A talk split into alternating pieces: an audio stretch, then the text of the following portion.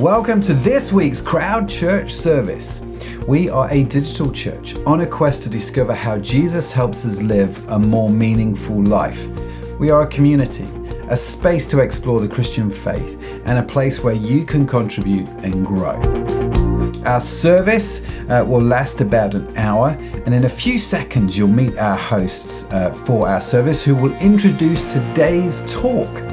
After the talk, we will have a time of worship and reflection, after which we head into Conversation Street, where we look at your stories and questions that you've posted in the comments.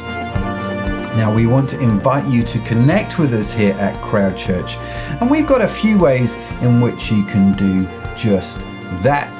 Firstly, you can engage with Crowd from any device during our live stream, and if you're up for it, why not invite a few friends over and experience the service together? You see, church is all about connecting with God and connecting with others, and one of the easiest ways for you to do that is join one of our midweek groups, where we meet online together to catch up and discover more about the amazingness of Christ. You can also subscribe to our fairly new podcast called What's the Story, where we deep dive into stories of faith and courage from everyday people. More information about all of these things can be found on our website at www.crowd.church, or you can reach out to us on social media at Crowd Church. If you are new to Crowd or new to the Christian faith and would like to know what your next steps to take are, well, why not head over to our website, crowd.church/next, for more details. And now, the moment you've been waiting for is here. Our online church service starts right now. Well, good evening and welcome to Crowd Online Church. I'm here with the dashing and debonair Phil Watson. Phil, how are we doing? Yeah, I am concerned. I am colourblind. Do my clothes clash? What colour are my clothes? Are they all... This is orange. I got this from an Oxfam shop in near Epsom. If anyone's from Epsom, hello Epsom, in just outside London, home of the Epsom Derby. This, however, is a Fred Perry, which I bought first-hand. There's logo. Yeah, look at that. What colour is this? Is it green or brown? It's kind of like a greeny brown, to be fair. Can you wear these two together? Can anyone, sure, or can I, is a better question. I think you could get away with it, Phil. I don't think I would. All right. We'll go with that. Hello, everybody. It's nice to say hello to you. Miriam's put in the comments here, she says, I love your outfit, Phil. Oh, Miriam, you're my top fan. And you know what? I can't mention names, Matt, but I did a talk at a an actual face-to-face in person. An in-person one, that's what it's called, not real. And some of the feedback I got was, Phil is as funny as he thinks he is. So I'll say that again. Phil is as funny as he thinks he is. Yeah. And I'm like, this was teenagers, and teenagers do not give, if you're a teenager, and if you ever were a teenager, you'll know teenagers don't give compliments easily. So I was like, I'm putting it on my CV. I'm going to... Well, I got I think it was in my Father's Day card from Zoe. She wrote, Dad, thanks for being, blah, blah, blah. One day I want to be as funny as you think you are. I think I've had that from all my children. That's a great phrase. So it's like, I don't quite know what to make of that. Yeah, thanks, appreciate that. So we've established we're men of a certain age with children who absolutely are teens, early 20s.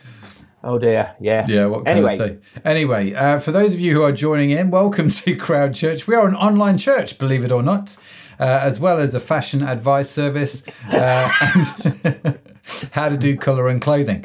We are an online church. So it's great that you're with us this evening. As you can see, it's Phil and myself. We are hosting the service. If you are live with us, if you're watching the live stream live, as opposed to watching the catch-up on YouTube or Facebook, then join in the comments like... Miriam has, Sharon's in the comments, Nicola, hi Nicola, Matt Cruz, doing something behind a service station, texting on his phone. That sounds a bit dodgy, doesn't it? He's good evening from the service station on the M62 is what he says. Yeah, happy birthday to you, Matt, as well. And so, yeah, Nicholas, but oh my goodness, I thought you were being Medallion Man. Okay, not quite sure what that means, Phil, but let's go with that. So yeah, join in the comments, do so. It'd be great to hear from you, especially if you've never been to Crowd Church before. A warm welcome to you.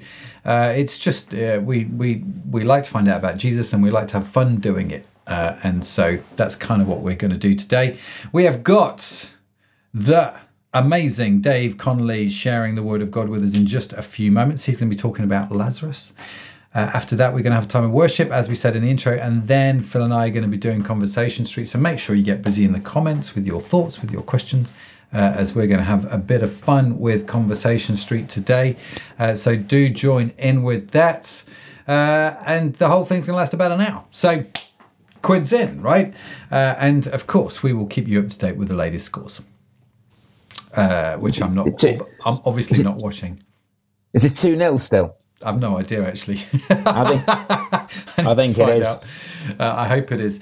Matt says, can you give a shout out to my beautiful niece who got dedicated today, Ava? Ava, big shout out to you. This is not a radio show, Matt. I just want to point that out.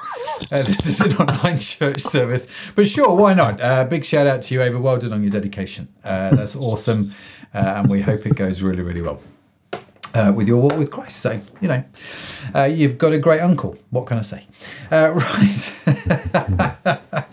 So I'm going to hit this button on here. We're going to jump straight into the talk with Dave Connolly. Dave Connolly is one of the founding pastors of Frontline Church, which is what Crowd Church is affiliated with.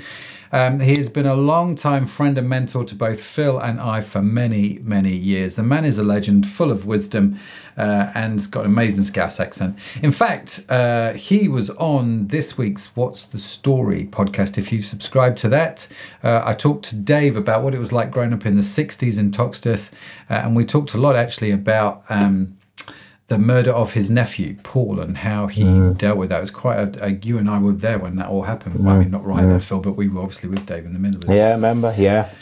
And so we get into all of that in this week's What's the Story. If you want to know more about that podcast, where we do dig into people's stories of faith and courage, check out whatsthestorypodcast.com.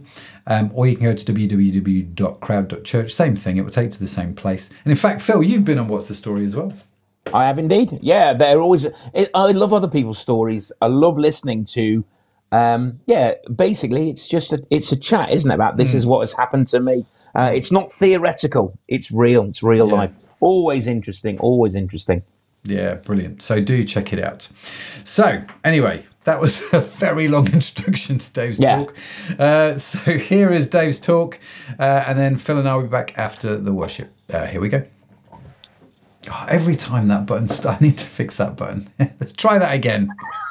Today's story, taken from Scripture, is centered around the death of a man called Lazarus. And we can read this story in John's Gospel, chapter 11 and 12. I want to encourage you to take a few moments to read these scriptures at your leisure. But let's make a start. In verse 1, we read of a situation that will touch each of our lives. It all hinges around what can Jesus do about death. Death is a reality. Whether we want to talk about it or not, death is intimidating. It makes us feel vulnerable. It causes us to think about our own mortality. It raises many questions about ourselves, about God, about life after death. So let's take a look at what is happening in these verses. In verses 1 to 3, a man named Lazarus was sick. By the way, Lazarus lived in a town called Bethany with his two sisters, Mary and Martha. The two sisters send a message to Jesus saying, "Lord, the one you love is sick." Also, you know, it's worth noting that Jesus stays with them every time he appears to be in the region. He obviously has a depth of relationship with this family. We see in the story that Mary and Martha somehow knew where to find Jesus. And when Jesus was told in verse 5, the one you love is sick, he didn't have to guess who they were talking about. He knew it was Lazarus. We read in verses 5 to 7, when Jesus heard about it, he said, Lazarus' sickness will not end in death. No, it is for the glory of God. I, the Son of God, will receive glory from this. See, although Jesus loved Martha and Mary and Lazarus, he stays where he is for a further 2 days before he goes to be with them. It says, after 2 days, he finally says to the disciples, let's go to Judea again. We find out later that Jesus already knew that Lazarus was dead, even by the time the messenger had arrived. And by the time Jesus got to Bethany, Lazarus has been dead for 4 days. Bethany was only a couple of miles away from where Jesus was. And the disciples knew that if they returned to Bethany, they were going to be in danger.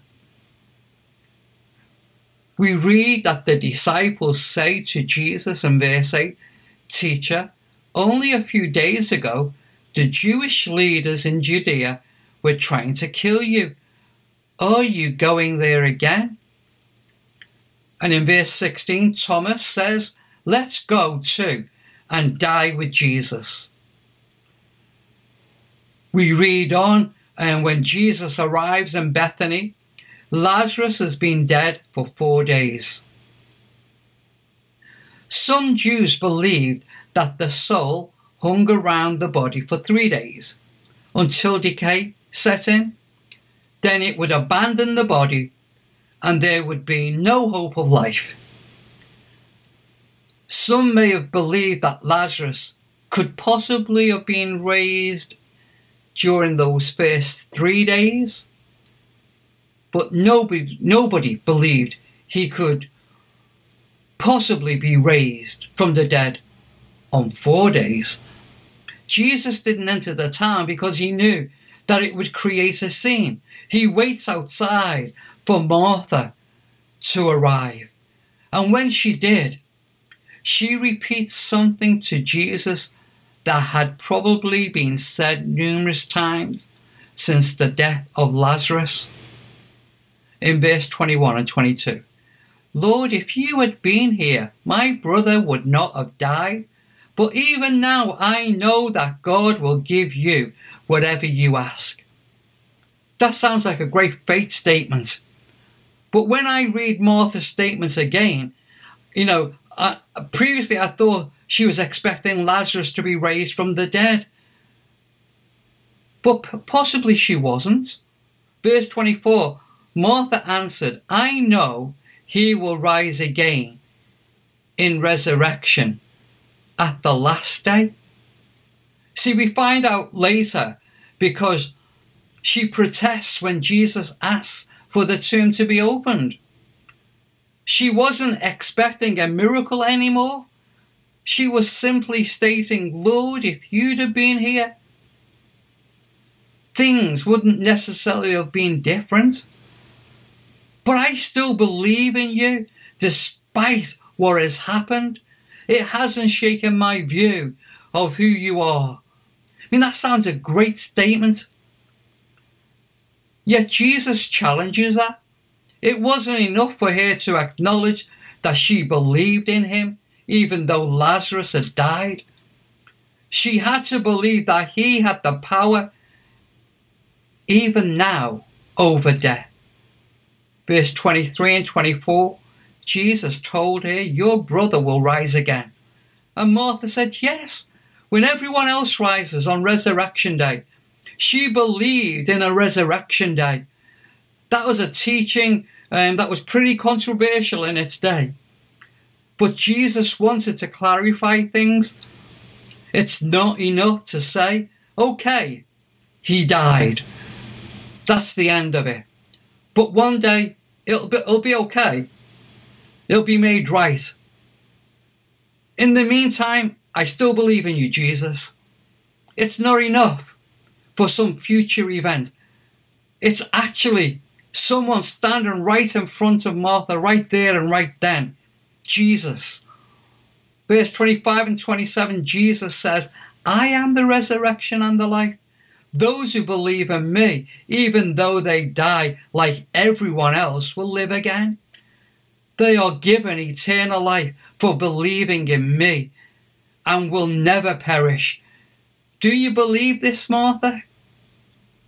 Martha replies, yes, Lord.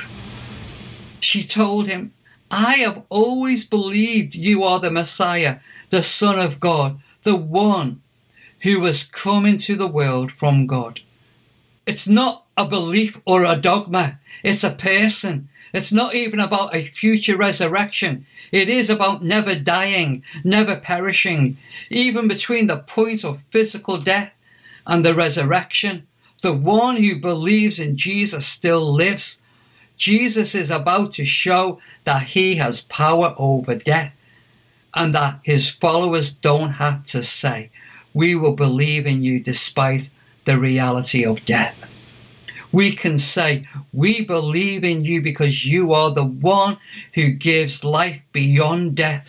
You are the resurrection and you are the life. We'll see in the next few verses a similar scene unfold with the other sister Mary. Jesus still stays outside the village, and Mary says to him in verse 32, Lord, if you'd been here, my brother would not have died. This was obviously something Mary and Martha had spoken about naturally. What happened next doesn't really come through in our English translation very well. In verse 33, when Jesus saw her weeping and he saw the other people wailing with her, he was moved with indignation and was deeply troubled. Moved with indignation. It's difficult to translate.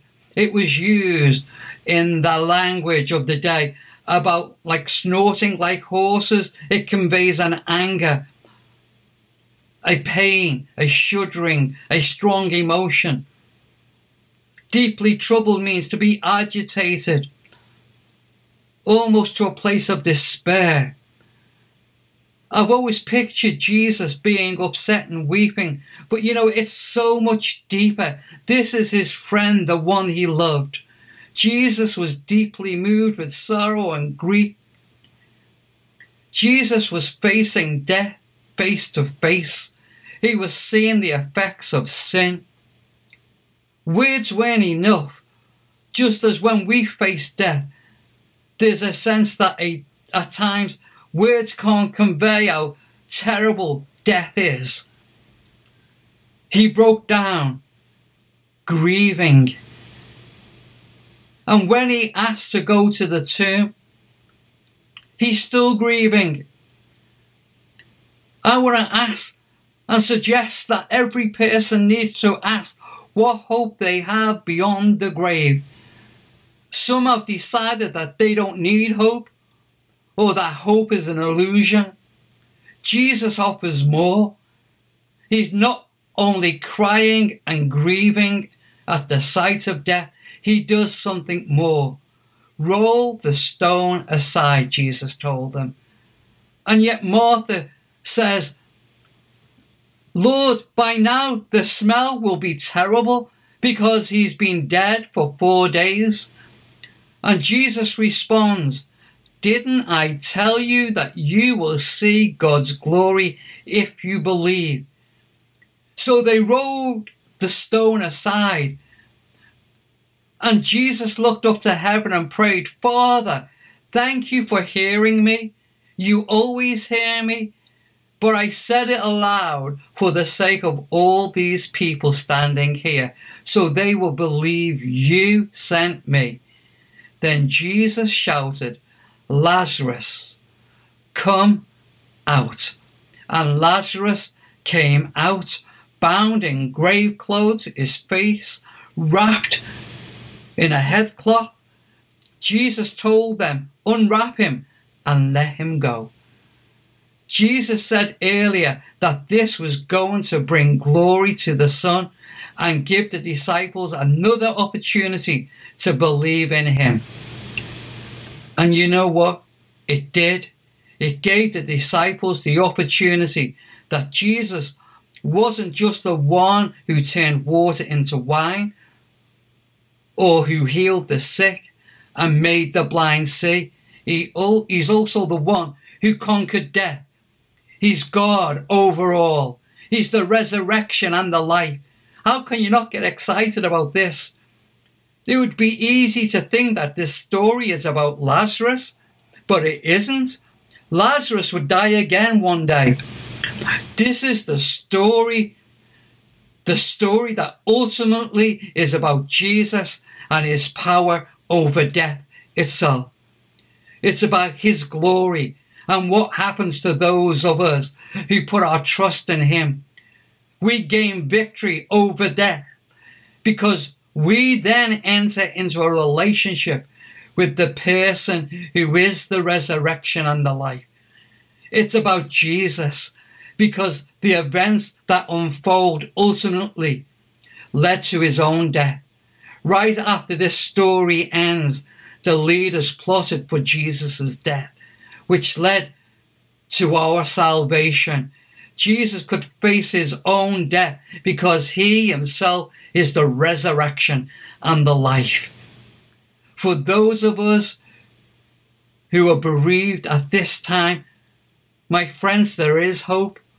There's hope because Jesus grieved for his dead friend.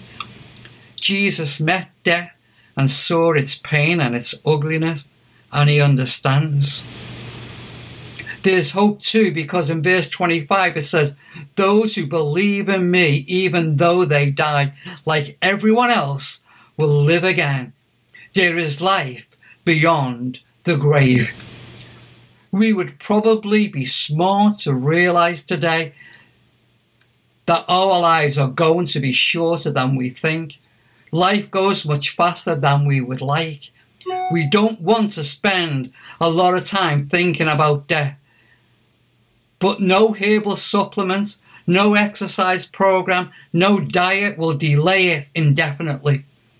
There are a few answers for death, but we know the one who conquered death and promised eternal life. Let me leave you with this thought, my friend. Today, you can know the one who died so that you might live. God bless you.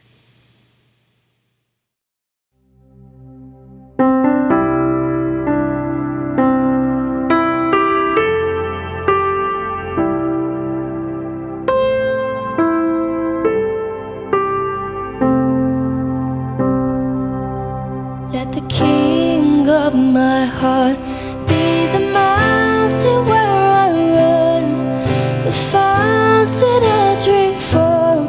Oh, here's my song.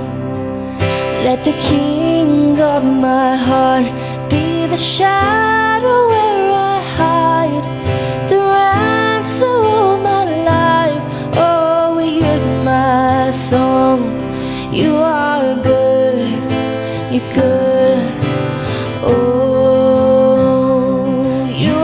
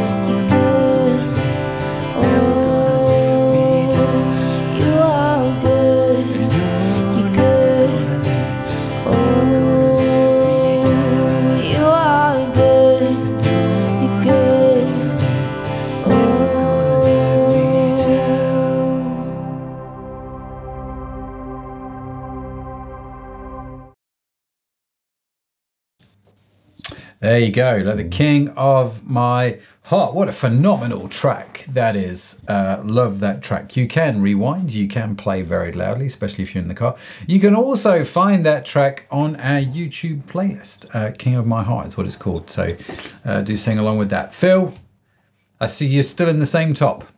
Yeah. I don't change for anybody. Well, that's not true. But there's a sermon in there, surely. Yeah, there is, isn't there? Yeah. I'm just moving a wire. That's terrible, isn't it? Okay. Sorry if I just zoomed in to people's viewing. Absolutely. So let's get into this then. So what did you think to Dave's talks? If you're not done so already, leave your thoughts, comments on YouTube, Facebook. We'll get into that as we go along in Conversation Street with myself and Phil. Talking about this very meaty passage, I am the resurrection and the life. This incredible story of Lazarus being raised from the dead. Did you ever get that? Oh, wow. Are you near a railway station, or is that fireworks? That's fireworks just right outside the house. Someone's just laughed. So if you're watching this outside of the UK, it is November the 6th, which means yesterday was, in fact, November the 5th, which is Bonfire Night. And Phil, I don't know what you did on Bonfire Night, but last night we had some people around. We had some beautiful people from international countries, as well as the Sopwiths and the Baynons and a few other people. So we had a big international mix. And they sat there, these beautiful people, and they said, what's the deal with Bonfire Night? And did you say, we celebrate a man who nearly blew up democracy? Yeah, well, he failed, didn't he? The Catholics failed in blowing up democracy. We celebrate failure. And even following the story, and we're meant to be talking about death and Lazarus, but it is a fascinating story where one of the conspirators to blow up Parliament wrote a letter to somebody saying, don't go to Parliament tomorrow because there's going to be a big bang. And this letter was found, and then they've got the real version of it. And it's a very good example of be careful what you send and write down. Careful what you text. Yeah, absolutely. Tweet. Anyway, yeah, a mad event anyway. It is a crazy event which we celebrate in England, which explains why the fireworks are going off tonight, because they're all the fireworks that didn't get let off last night. There are a lot of fireworks. I mean, basically for 3 hours, Liverpool just is explosion city, isn't it? And it's just going off everywhere. So yes, that's why there are fireworks going off outside. So I would, if they go off again, I will try my best to get to the mute button very quickly so they don't wreck your ears. And Phil, you just have to fill the void. I can do that. No doubt. So that explains Bonfire Night, which is not the reason where we're here, but that's the interesting trivia. So Lazarus's story. There we go, fireworks. What is the shortest verse in the Bible, Phil? Jesus wept, and it's the first verse I ever learned. And I think there's lots to talk about here, as there always is, but there's so much there that Dave mentioned at the beginning. It's the fact that Jesus seemed to have mates, Mary, Martha, and Lazarus. And as Dave Conn said, when Jesus was in this area, so basically, if you imagine the Holy Land, as it's sometimes referred to, Jesus wanders around it with this group of disciples, talking and getting mixed receptions from people. Some areas they loved him, other areas couldn't stand him. He did miracles in some places, he told parables or stories with a meaning in other places, and I'm assuming he had a network of people, and when he got to this village or this town, they go, oh yeah, we know who you are, we're friends, whatever, come and stay. Because there wasn't, obviously, travel lodges, Premier Inns or anything similar. And I think that Mary and Martha and Lazarus were part of a kind of network of people who gave hospitality to Jesus. Yeah. It's a lovely idea, isn't it? That depth of friendship that I know that sometimes if you might have come across, I think they're often called itinerant preachers. So they travel around a country or the world, and it's wonderful. And the most famous one in my lifetime was probably Billy Graham. There've been numerous others, incredible impact. But actually, there are also some people that stay put. Yeah, like you and me, Matt, who stay put in one town, one community, and we go, this is where we will be anchored, and this is the place where we will have our influence. And I love the idea, and we've done that. I know you have too, Matt, of hosting friends or people we don't necessarily know, who stay in our houses. And I never really thought about that actually, but until Dave mentioned that these are friends. And so when the message came through, the one you love, and I don't know how that sounds very odd in English, isn't it? The one you love has died, our bestie, our best friend, and Jesus knew that's Lazarus. He knew that was Lazarus. So there's an insight into Jesus being very human there, and the Jesus wept is also just a very, very important verse, because it's easy to think that Jesus was some superhuman, and it's so hard to find the word, superhuman, unlike you and me, but actually we know he felt sadness, we know he felt grief, and I think there's a big mental health message in those two lines.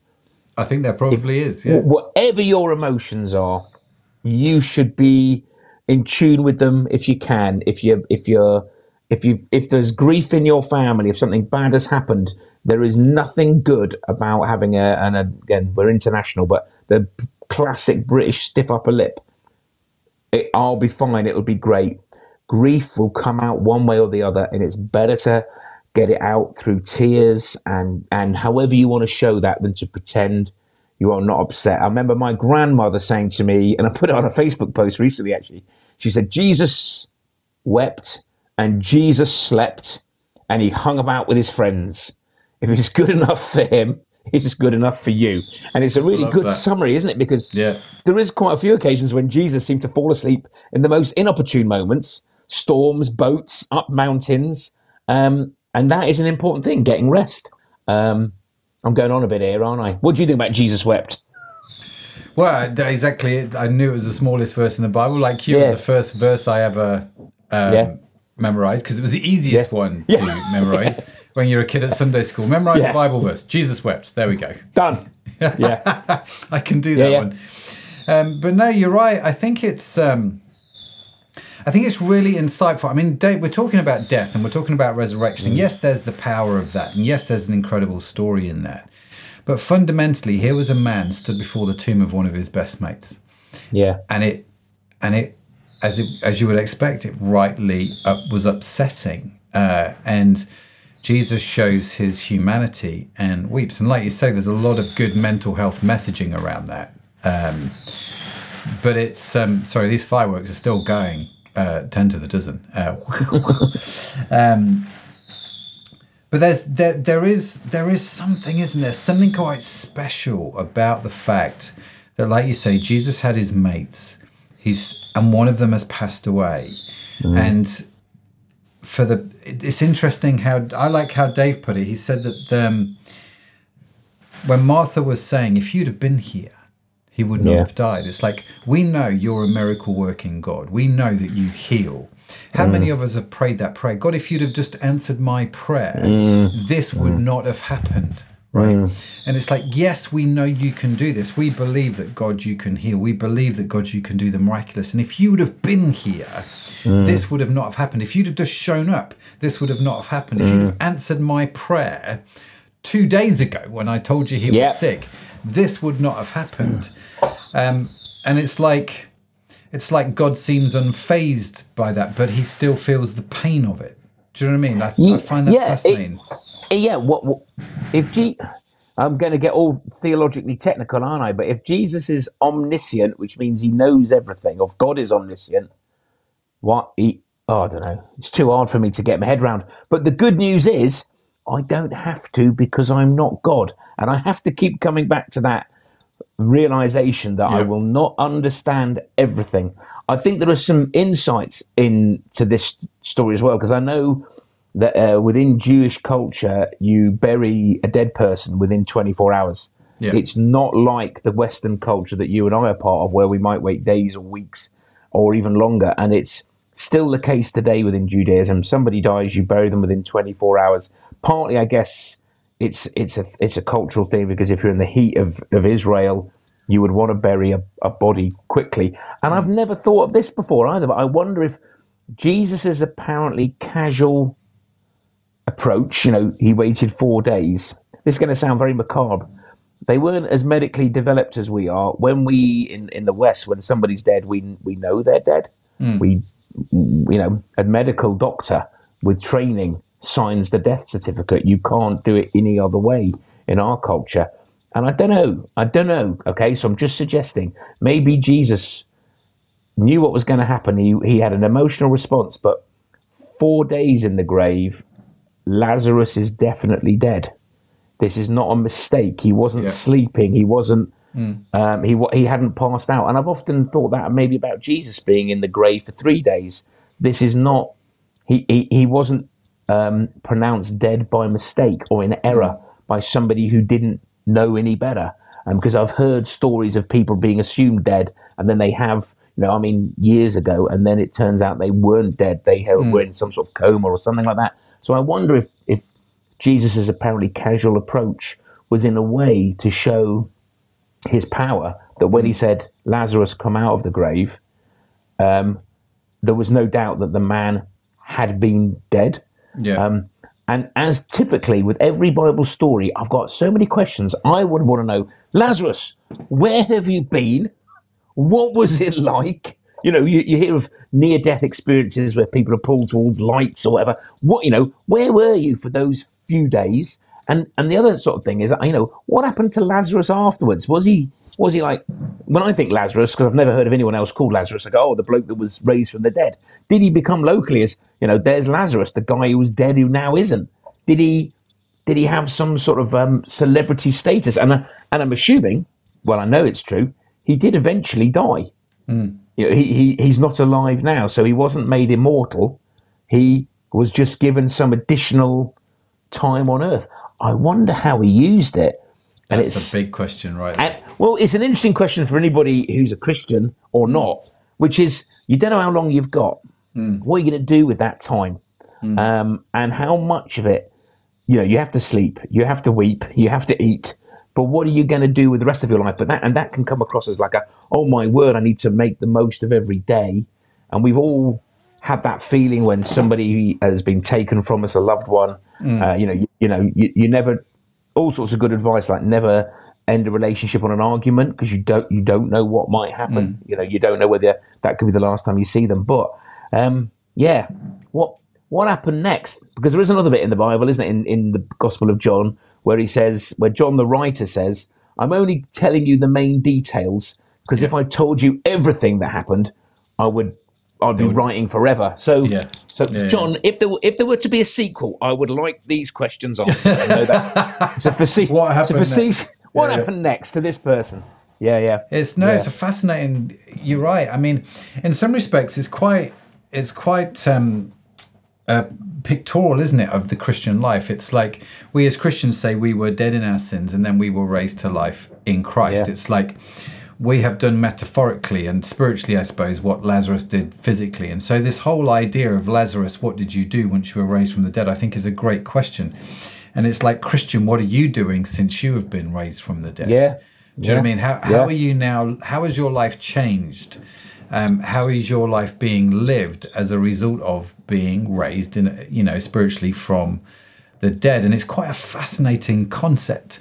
With the power of God like that actually he brings newness of life, and that's the beauty of it, isn't it? It's like it's the whole the way I used to be, that can be left in the grave or at the bottom of the baptismal pool if you do the whole baptism thing. Do you know what I mean? It's that kind of, it doesn't have to be that way anymore because actually I have been raised to newness of life, and that Paul talked about it. He said, I have been crucified with Christ. It's no longer I who live, but Christ who lives in me. Yeah. And the life I now live in the flesh, I live by faith in the Son of God. And I think what an incredible revelation that is when you get your head around it.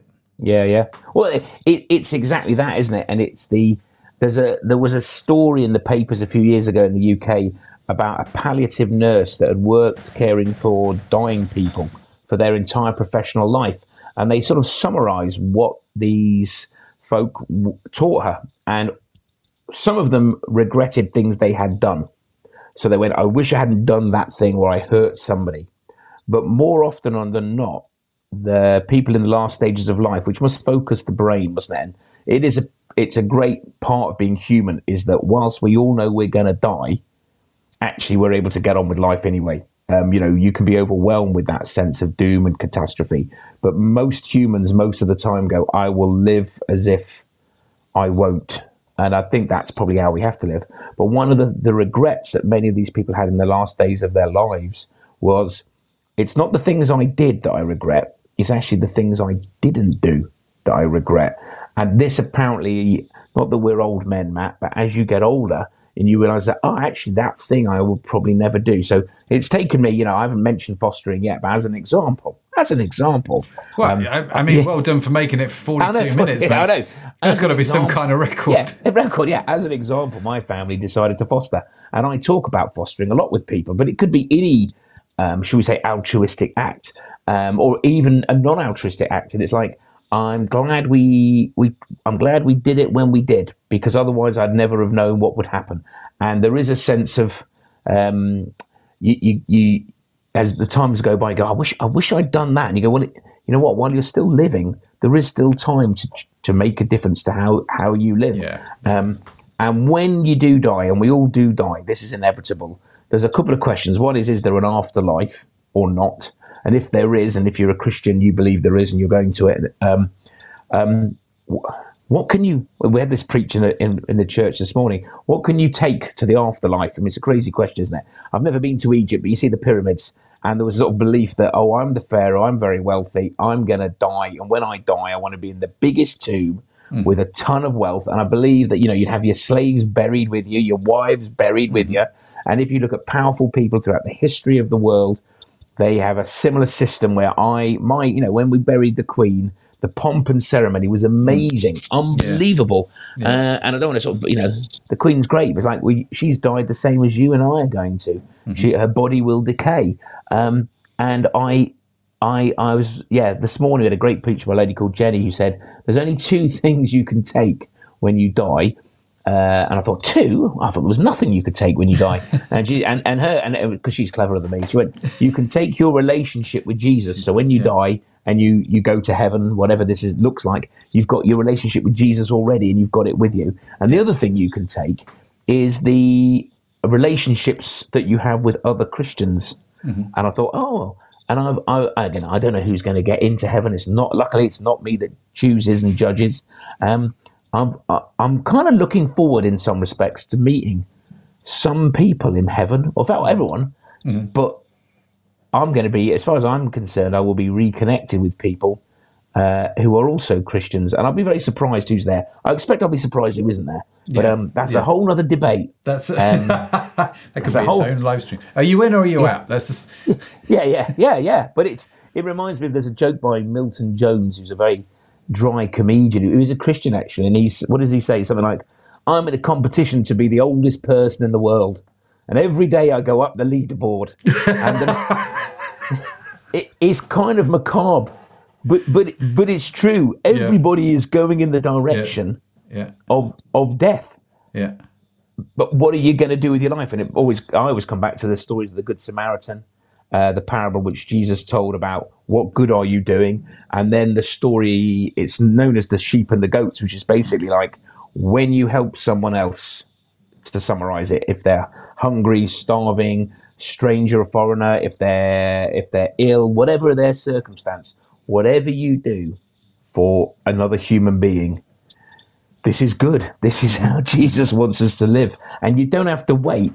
I'm quoting Anne Frank now. I'm on full-on quotes, aren't I? You don't have to wait. You don't have to wait another day to start making the world a better place. That's very true. You, wherever you go to work, whoever you hang around with, whatever you do, you can be a positive to other people. You can make their day by being a positive person.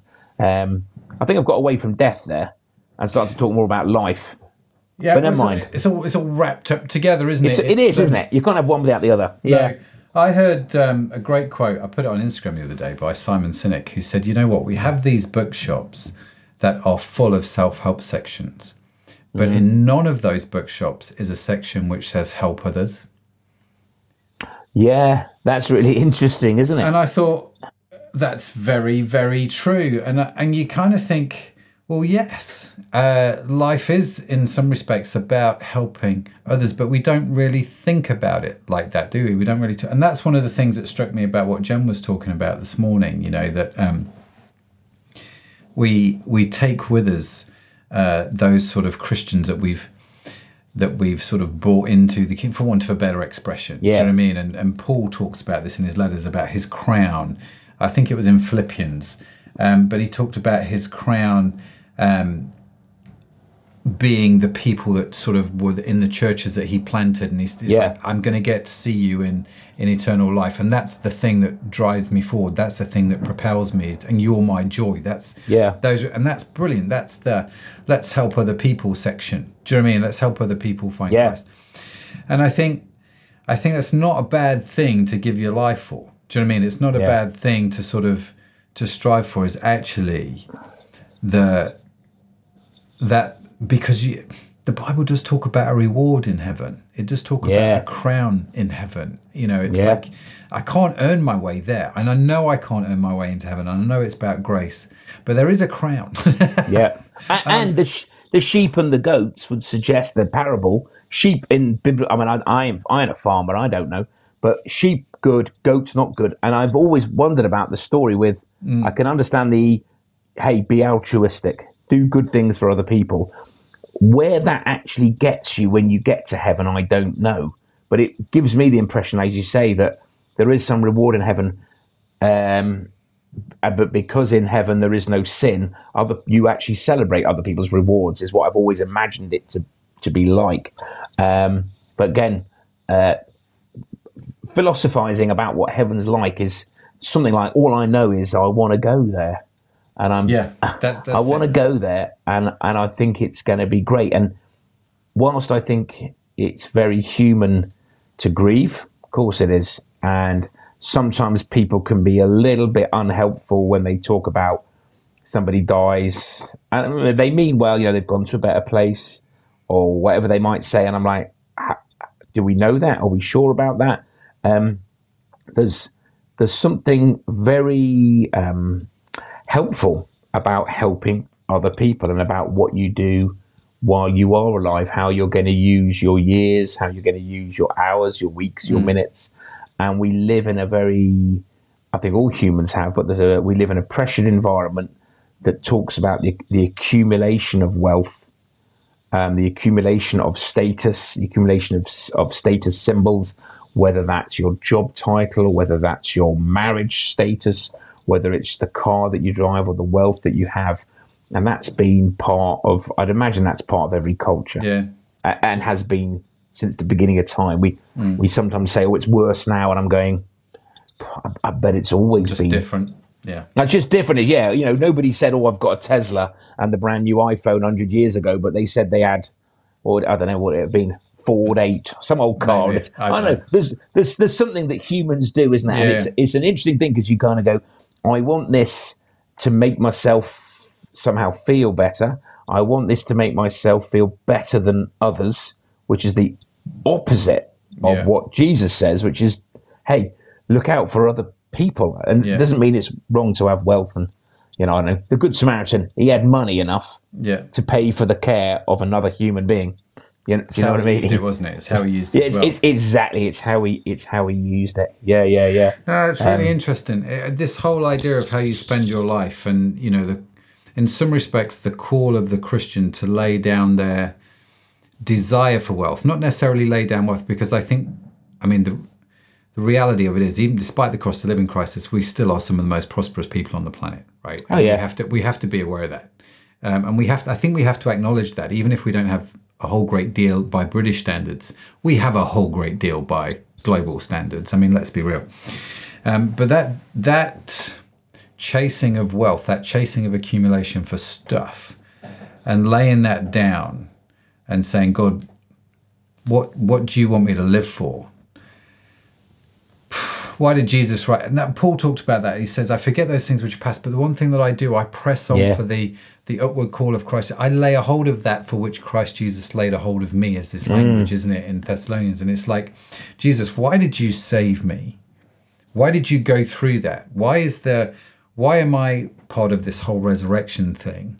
Let me understand that, because that's what I need to give my life for. That's what I need to do, isn't it? And so It's very challenging, and it's very easy to say.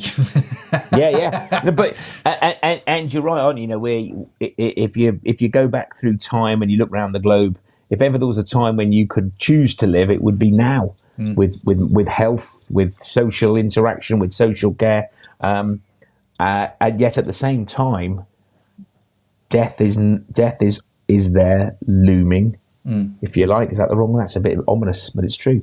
Death looms for everyone, and all the skincare products in the world, all the Botox, and what did we see this morning? There's a facility in America full of frozen people. I don't suppose they're dead technically, but they're waiting. Is it called cryogenically frozen? Yeah. So they're waiting for there to be a medical solution to whatever health problem they've got, so that they can then be cured of it. And I'm just fairly sure that humans will never beat death. It will always come for you eventually, regardless of your wealth, and regardless of your status. Now, there's an ease in how you live, isn't there? The comfort that you have. But again, I think, particularly maybe in the West, is we tend to go, oh, if only I had this, life would be easier. I'm not sure. My understanding is around the rest of the globe, where people are less wealthy, you know, if you're living in a war zone, you know, I'm sure that people there are thinking, I wish I had your problems, you know, I wish I only had to get up on a Monday and go to work in the rain, you know, you know, you've got a job, you've got a home to leave, and you've got a home to go back to, you know, it's how you look at that, isn't it? Yeah, that is totally. Yeah, I can't decide if this is really, really inspiring or really miserable. It's funny, isn't it? I think actually it could be both, and it all depends on how you interpret it, right? And actually your outlook on life. And death is a funny thing, isn't it? I think it's one of those things, like, why do we die? Why? I can explain it with the Christian story, right? Mm-hmm. I can understand that, you know, and I can understand that. I think my belief was that when Adam and Eve were created, there was no death at that point. That, you know, had they not have sinned, they would still be around, but they did, and so death came. And I can understand that in the context of Christian circles, but I can't understand it outside the context of Christian circles. Like, why do we die? If you take God out, why is death there? It makes no sense to me, you know, for something to sort of come, explode and disappear. It's like, why does it not perpetuate itself? Surely that's the most sensible thing to do. There's an argument, isn't there, that the most rational explanation is probably the true one. And we're opening up another can of worms, because that's what we do. But the most rational explanation for everything and everyone being here is there's a God. Mm. And I'm not him, and I'm calling him a him because it's easier. I'm not them. Whichever pronoun you want to call God, I don't think they mind. Yeah. But the easiest explanation is there's a God to me, and then everything else is, if God is this transcendent, ephemeral, which are very long words meaning you can't get your head round God because they're God, in the same way that you can't actually get your head round eternity, you know, I know, or infinity is another word, you know, you can't get your head round that because you're only a human. I find it really reassuring to go, there's a God, it's not me, and this God is in charge, and this God, for reasons that I don't fully understand, has chosen to create this, and I live in it, and I'm part of it. And I also believe, and I've never had a problem with this, that God is interested in me individually. And somebody might go, where's your evidence? And I go, well, my life. Yeah. My life and the stories and the feelings and the times when I'm sure that God has spoken to me and helped me, and other times when he hasn't. And I'd love to talk to him about that later. And I'm assuming there's an entry interview when you get to heaven and go, right, God, now I've got you. These are the things I really want an answer to. We were talking about this last night with Will. Me and Will Sockworth, we were talking about this. It's like we've all got this list of questions. God, right, while I've got you, number one. Number one. number two. But you know, you're right about it. I mean, I prefer to see the positive spin on it, because I quite like the idea. No, I love the idea that it's not your wealth and it's not your status, because unless you're, what is it, Jeff Bezos, or who's the other one, Elon Musk? Yeah. And if your purpose in life is to become wealthy, Unless you're one of them, you've lost. Yeah. You are not the winner. Sorry, even if you're really rich, you're not the winner, because they've already won that at the moment. So once you decide to take yourself out of that competition and go, it's not about, it can't be about wealth and therefore status, it's much easier to go, brings me back to, how are you spending your life? Well, if you're spending it on things that will never rust, which is the Bible word, isn't it? You know, like anything, even the most precious metals, gold, silver, I'm guessing will deteriorate over time, but something like helping other people, doing good deeds, if you like, they never rust, they never dissipate, they never grow old, they never go moldy. They're just good things, and that's easy. Actually, that's easy for anyone can do that. You can do it. You can do it with your family tonight. After you've listened to Crowd Church or wherever you are, you can go, I'm going to go and do something nice for somebody else. And that's an eternal thing. It is. And I think it's interesting. I mean, one of the things that we're going to talk about this over the coming weeks, and I'm aware of time, so I'm going to end with this point. That if you are a Christian and you are listening to this, my challenge to you in the current climate in which we face ourselves, certainly in the UK, where we have the cost of living crisis, we have the energy crisis, we've got the food crisis, we've got the interest rate crisis, we've got inflation, we've even got crazy politicians doing all kinds of crazy, weird, wonderful things, right?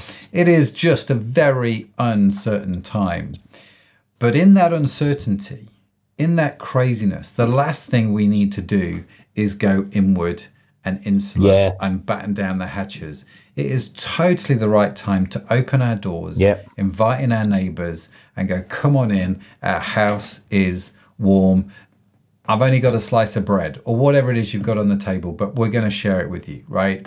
Yeah. And I think we've never had such a good opportunity to bring the gospel to our neighbours. And so if you are a Christian watching this, I'm encouraging you, please do not batten down the hatches. No. Open your doors.